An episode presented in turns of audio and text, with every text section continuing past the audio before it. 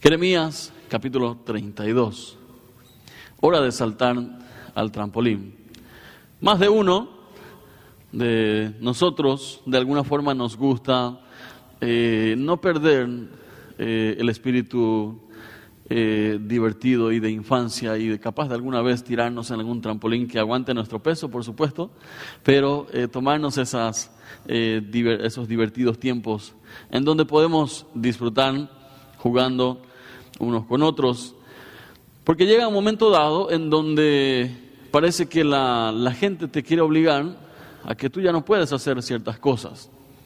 Por ejemplo, eh, en alguna parte de la ciudad, eh, yo no sé si es acá o en otro lado, pero he visto en, en, una calle, en una vereda, dice, bueno, eh, que se vaya a otro lado la madurez, yo voy a llegar, porque dice, los cuadros, elige tu color y llega en la esquina siguiendo esos colores.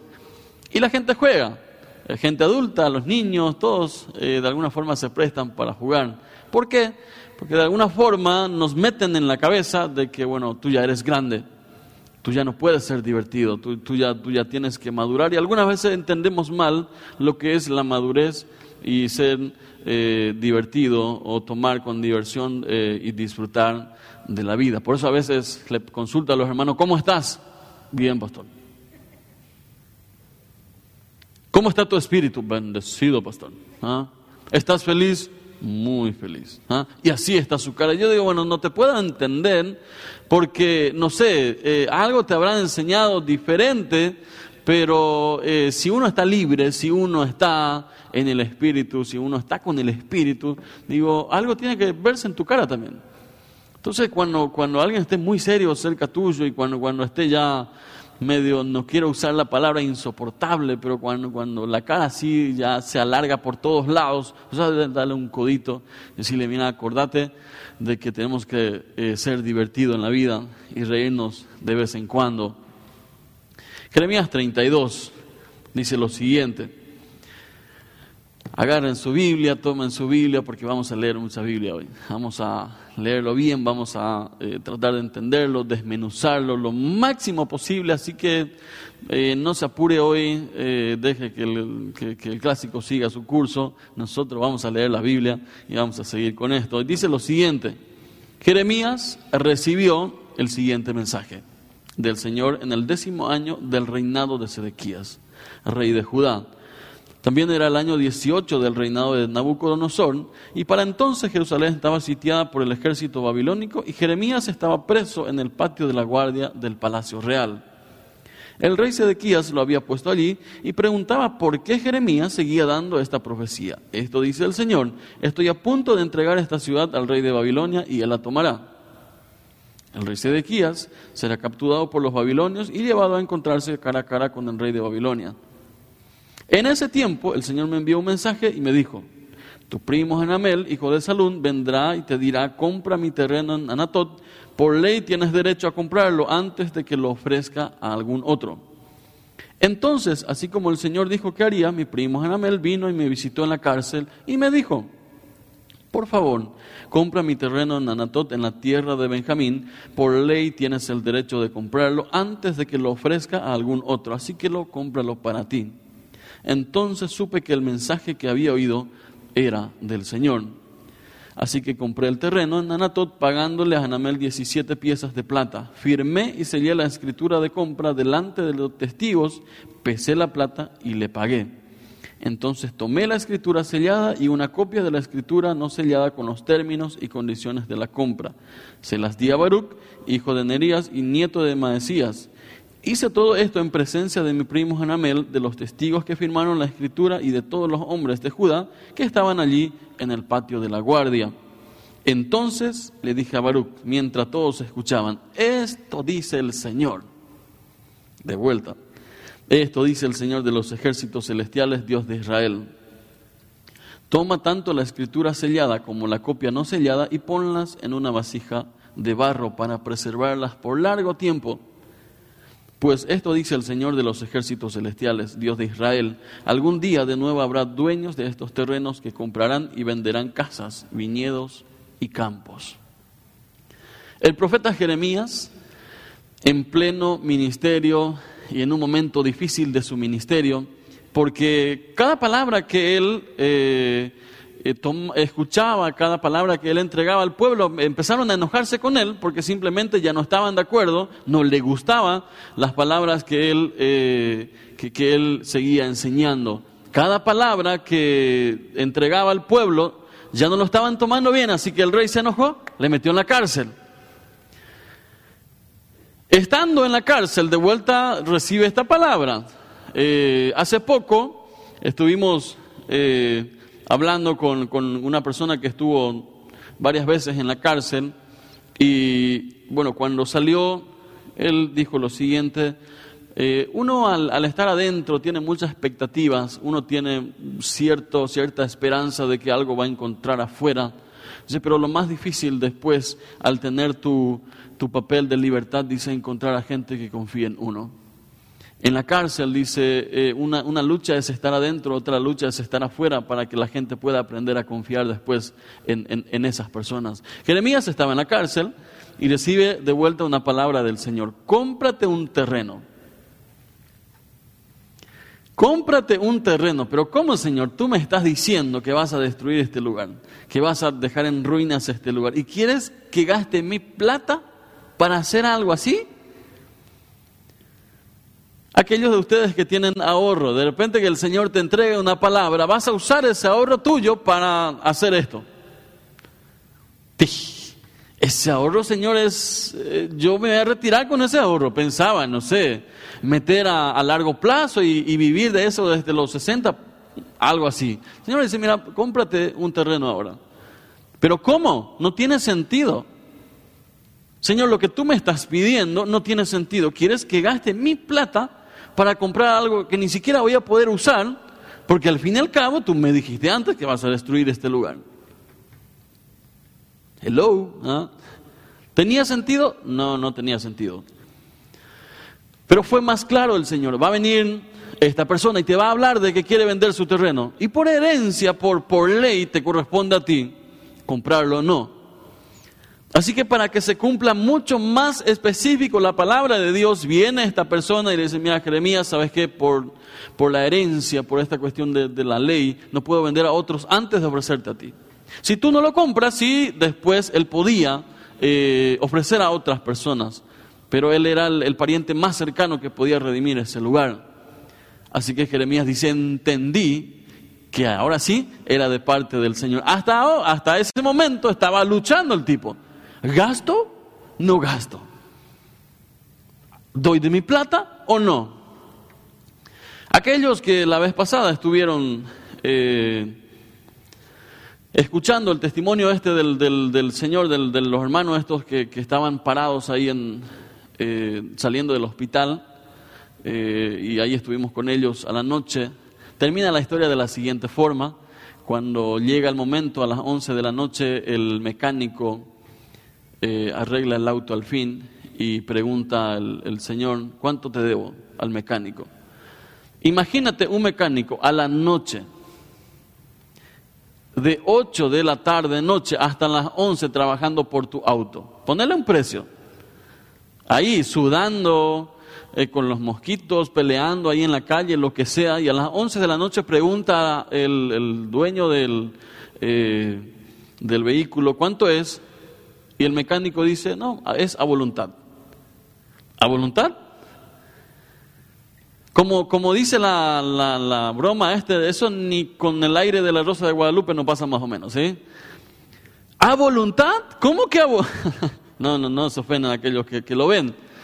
Eh, no, no, no pasa. ¿Cómo que a voluntad? eso ya es un milagro. Es a voluntad. El mecánico dice, a voluntad, Señor. Tres, cuatro horas trabajando por su auto, literalmente estaba de negro por, porque todo el aceite, todo estaba ahí abajo trabajando y le dice a voluntad. Ellos sacan su dinero porque estuvieron un mes en el hospital. Cuando sacan su dinero, he visto que tenían un, monto eh, mínimo. Y el Señor toca mi corazón y dice: Paga tú. Paga tú. Señor, ¿eres tú? Es fácil hablar del dinero ajeno. Es fácil hablar de, los que otros tienen que donar. Es fácil hablar de los que otros tienen que dar. Pero cuando uno tiene que dar, entonces generalmente, así como dice Raquel, uno decide. Así que eh, traté de escuchar bien de vuelta. Señor, ¿eres tú? Dice, paga tú al mecánico. Y paga bien. Así que me acerco a la familia y digo, mira, yo, yo les veo ese tema. Tranquilos. Amén, todos, sí, ya, ya lloramos todos, ya oramos más todavía, ¿sí? A voluntad, y esto y, aquello a las 11 de la noche celebrando. Muchas veces lo que el Señor te va a pedir no tiene mucho sentido, ni para ti ni para los otros. Jeremías, un partícipe de esto, cómprate esta heredad. ¿Para qué? Si no tenía mucho significado, ¿para qué comprarlo en ese momento? Pero el Señor bendice nuestra obediencia. Siempre enseñamos a la gente, en la obediencia está la bendición. ¿Quieres ser bendecido? Obedece. ¿Obedecer qué? Obedecer su palabra. ¿Quieres paz? ¿Quieres bendición? Obedece su palabra. No hay otro secreto. Si no aprendemos a obedecer la palabra de Dios, entonces difícilmente vamos a poder, en primer lugar, entender que viene de Él. En segundo lugar, aprender a disfrutar de sus bendiciones. Así que hoy Jeremías nos muestra de que muchas veces es difícil dar ese paso cuando ya entendemos que tenemos que hacer, cuando ya, ya entendemos que tenemos que obedecer, pero entonces nuestra mente lucha. ¿Tiene sentido o no? ¿Lo hago? No lo hago. Jeremías termina obedeciendo la palabra del Señor. segundo lugar, viene una, un tiempo de oración de Jeremías y de reconocimiento al nombre del Señor. Esta oración que estuve leyendo al comienzo del culto, en donde Jeremías reconoce quién es Dios, reconoce qué puede hacer Dios en la vida de los demás, qué puede hacer Dios en la vida de, cada uno de los que le siguen. Entonces viene un, momento de alabanza, un momento de, reconocer el nombre del Señor, eh, creador que sacó a Israel de Egipto y va reconociendo, va orando, va alabando el nombre del Señor hasta que le viene de vuelta la predicción de la caída de Jerusalén. De vuelta se acuerda de que, ah, eso no había terminado, eso estaba ahí, que Jerusalén iba a ser arrasado. Me imagino que mirando su título de, propiedad, y, yo compré cerca del, del Excelsior y justo ahora en ese... ¿Cómo? Justo ahí se va a perder ahora. ¿Y dónde va a estar? Pero entonces él sigue orando, sigue reconociendo hasta que recibe de vuelta la palabra del Señor. En mi oficina, en mi escritorio, hay algunas listas de los imposibles. ¿Por qué? El Señor le pregunta a eh, Jeremías, ¿hay algo que sea imposible para mí? Jeremías dice, Señor, ¿Hay algo que sea demasiado difícil para ti en el versículo 17? ¿Hay algo imposible? ¿Cuál es tu imposible hoy? ¿Qué es lo que has dicho que es imposible en tu vida? Aquellos que están en su casa en cuarentena, parece que es imposible que termine esos días de cuarentena. Saludos, por cierto, a los hermanos que, están en, en cuarentena, algunos que, están saliendo, otros que están empezando, pero mucho, mucha fuerza para ustedes, nuestras oraciones a favor. ¿Cuál es lo imposible para ti? Quiero enumerar algunos imposibles que escucho, eh, estos son la lista mayoritaria de lo que yo suelo escuchar en, en, la oficina. Eh, si esto alguna vez mencionaste, entonces, bueno, este pues pudo haber sido tuyo. Pero voy a mencionar cuatro nomás. Después hay otros, pero hoy nos quedamos con cuatro. En primer lugar, la, palabra, la famosa frase célebre que escuchamos que es algo imposible, esa persona ya no cambiará. Una y otra vez, una y otra vez, increíblemente siempre escuchamos esto, esa persona ya, ya no tiene solución, ya, ya no hay caso. Dice, en segundo lugar, mi matrimonio no tiene solución. Esa es una frase que aparece muchísimo también. Mira, pastor, sabe que lo siento, mi matrimonio ya no tiene solución. Ya, hule, ya, ya se fue todo. Ya no hay caso. En tercer lugar, mi economía está arruinado. No hay caso. Mira, pastor, esto mi economía, estoy, estoy allá en el fondo. Y escuchamos a Raquel hace rato, ¿cuántas veces le habrán dicho? Mira, es imposible que alguna vez salgas a flote con todos esos millones en contra. Cuarto lugar, la frase que muy, muchas veces escucho, no puedo dejar esta adicción.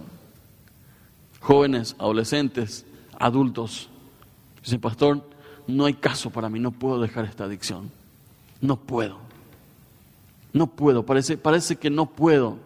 No, no, no me sale. Trato y trato y trato, pero vuelvo a caer y vuelvo a caer. Pastor, ya, ya no entiendo. Ya no entiendo cómo hacer. Ya, ya no tiene, parece que ya no tiene solución. Y muchas veces eh, no son usados por las mismas personas, sino por aquellos que te rodean. ¿Cuántas veces la gente que te rodea dice de ti, esa persona ya no va a cambiar? Ese ya, en guaraní usan, ya, ya no tiene solución. Ese ya va a ser así nomás, lo de, por vida parece. Ya, ya, ya no hay eh, solución para esta persona. ¿Cuántas veces la gente que te rodea te habrán dicho, mira, tu, matrimonio ya, ya, ya está, ya está en el ocaso, ya, ya, no hay, ya no hay caso?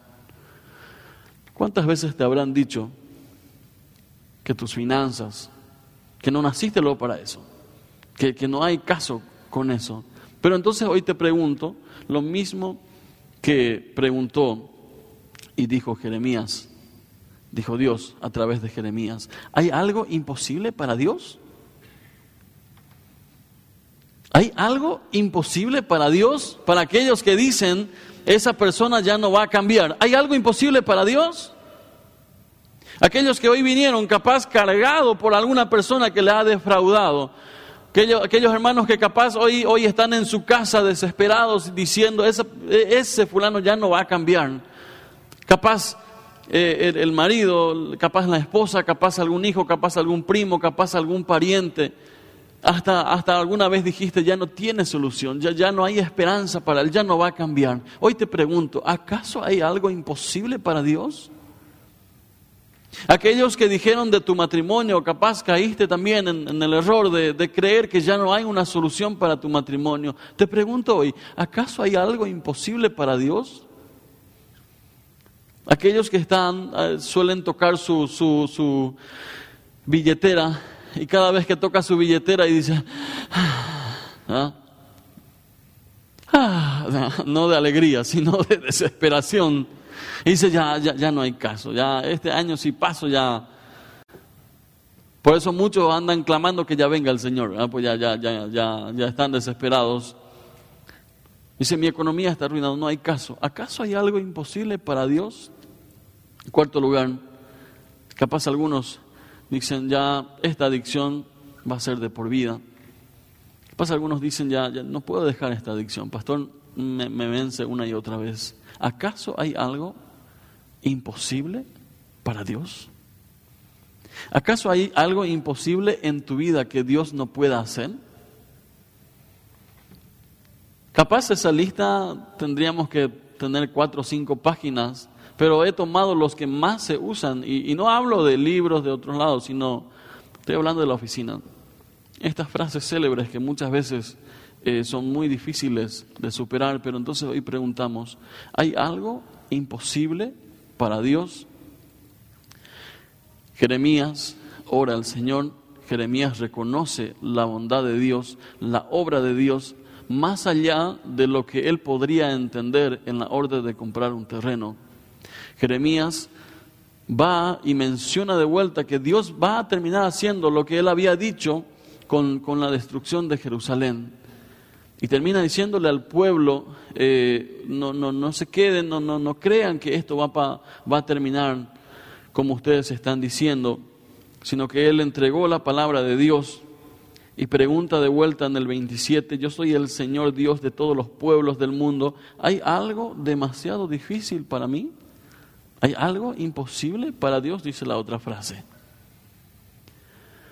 Generalmente no nos recordamos del Dios de lo imposible hasta que tenemos un caso donde es imposible solucionar para nosotros. Una de las últimas conversaciones que tuvimos con nuestra amada Marisa eh, fue cuando ya estábamos en el hospital y entonces le pregunto, eh, me dice, acércate, me voy, a, me voy a recostar, no, no, no puedo sentarme más, me voy a recostar por vos. Entonces le pregunto, eh, Marisa, ¿cuál es tu plan? ¿Qué, ¿Qué hay en tu corazón en este momento? Y para aquellos que, que le conocían a Marisa, ustedes saben que, que, el temple que tenía era tremendo, ¿sí? Entonces me mira respirando eh, pausadamente y me dice, pastor, yo te he dicho a ti y he dicho a la iglesia, solamente la voluntad de Dios. Yo sé que no hay nada imposible para Él que me puede curar, pero que sea la voluntad de Dios. Y creo que una hora después o algo, sí, parte a la presencia de Dios. Podríamos decir, Dios va a hacer todo en tu vida. Pero me quedo con esa frase cuando pregunto también, ¿hay algo imposible para Dios? Muchas veces Él de uno nos saca del pozo y muchas veces, como en el caso de Jeremías, nos deja siguiendo en el pozo. Y aún en el pozo nos pide que sigamos proclamando y creyendo en Él de que no hay algo imposible para Dios. Así que hoy celebramos, hoy anhelamos y hoy vivimos a través de ese Dios que nos dice, estando capaz en el pozo, en el desierto o capaz en algún jardín, yo no sé cuál es tu situación, pero nos pregunta hoy de vuelta, ¿hay acaso hay algo imposible para mí? ¿Hay algo imposible acaso para, para la mano de Dios? Y termina el 36 para adelante el profeta Jeremías hablando acerca de las promesas de restauración. Y dice lo siguiente, ahora quiero decir algo más acerca de esta ciudad. Ustedes han estado diciendo, la ciudad caerá ante el rey de Babilonia por guerra, hambre y enfermedad. Pero esto dice el Señor Dios de Israel. Ciertamente traeré de regreso a mi pueblo de todos los países a donde lo esparcí en mi furor. Lo traeré de regreso a esta misma ciudad para que vivan en paz y seguridad. Ellos serán mi pueblo y yo seré su Dios. Les daré un solo corazón y un solo propósito. Adorarme para siempre, para su propio bien y el bien de todos sus descendientes, y haré un pacto eterno con ellos, nunca dejaré de hacerles bien, pondré en el corazón de ellos el deseo de adorarme y nunca me dejarán. Me gozaré en hacerles bien y con fidelidad y de todo corazón los volveré a plantar en esta tierra. Dice, yo haré esto con el pueblo. Jeremías después de entregar, de obedecer, después de escuchar esa, esas palabras, entonces nos da tres formas de creer hoy y dar un salto más allá de lo que nosotros podemos controlar. Jeremías nos muestra a través de estos versículos que la lista de los imposibles podemos, podemos luchar contra aquellos que nos digan es imposible. En primer lugar, a través de la obediencia. No hay cosa más ardua de trabajar que aprender a obedecer. Con los hijos, con los discípulos y cada día en nuestro caminar. Aprender a obedecer la palabra, aprender a obedecer para que podamos caminar íntegramente es una decisión del día a día. Jeremías nos muestra que muchas veces no vamos a entender, que muchas veces no va a tener mucho sentido lo que Dios eh, nos pide hacer, pero es nuestro llamado, nuestro deber obedecer más allá obedecer a través de, la palabra. Cuanto, cuanto, más uno va entendiendo la palabra, como ayer me dijo un hermano de, eh, estábamos en, en, una ciudad hablando de finanzas y de repente leyó algo en su Biblia y me dice, pastor, increíble, pero feliz el tipo. ¿eh? Bueno, ¿qué leyó este? Eh? Increíble, pastor. Vos sabés que tantas veces ya leí este versículo. Yo ni hablé de ese versículo. no era nada que ver conmigo. Era, era entre él y Dios. Leyendo un versículo, dice, pastor, increíble. Mira un poco lo que. Qué macanada yo estaba haciendo en mi vida. Imagínate si yo obedecía esto desde mi juventud. Imagínate quién iba a ser hoy en día.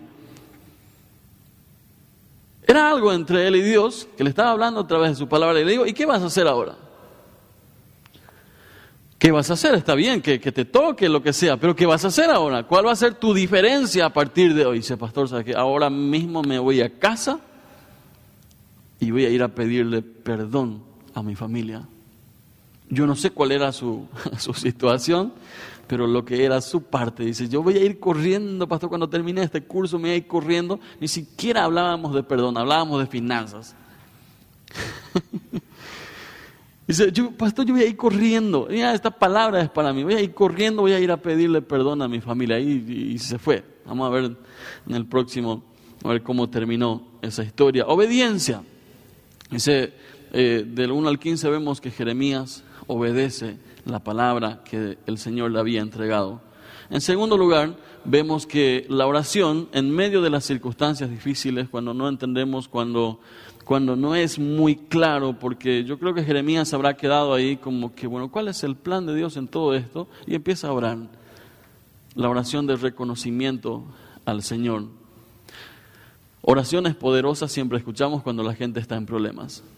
O si no vayan a los hospitales a visitar a los enfermos. En cualquier parte la gente te va a decir, no, mira, puede ser otro día. Andate en el hospital. Si anda, si no sabes qué hacer, igual si sabes qué hacer, eh, andate en el hospital y visita, eh, claro, tomar los protocolos correspondientes, pero visita a los pacientes que están ahí, a los familiares que están ahí. La pregunta cuando le hacemos a la gente, ¿puedo orar contigo? Sí, sí, sí, sí, sí, sí. ¿verdad? Ahí no hay, eh, mira, yo soy de esto, yo soy aquello, todo eso se va a otro lado. Sí, claro, adelante. Puede ser becatuyo. Y ya, ya están lo así. Oración. De cuántas cosas el Señor nos libra cuando oramos. Cuántos matrimonios, cuántas finanzas, cuántas relaciones se sanan a través de las oraciones.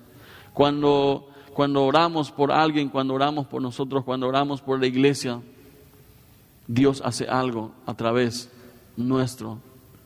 Muéstrame tu vida de oración y te diré quién eres. Muéstrame tu vida de oración y te diré quién eres. Jeremías estando en el pozo empieza a orar. Se acuerda de que, mira, esto es imposible. Y así que él empieza a orar. Muéstrame tu vida de oración. No, no qué horas, no cómo horas. Estamos hablando de los, de los diseños, no estamos hablando de las formas. Porque uno puede estar en el colectivo, puede estar en el bus, puede estar en el, en el volante, uno puede estar en su casa, uno puede estar barriendo, uno puede estar lavando y puede estar orando en esos momentos. Esa conversación continua con Dios, esa conversación en donde podemos decir, Señor, yo simplemente me tiro al trampolín. Señor, llévame hacia donde tú quieras.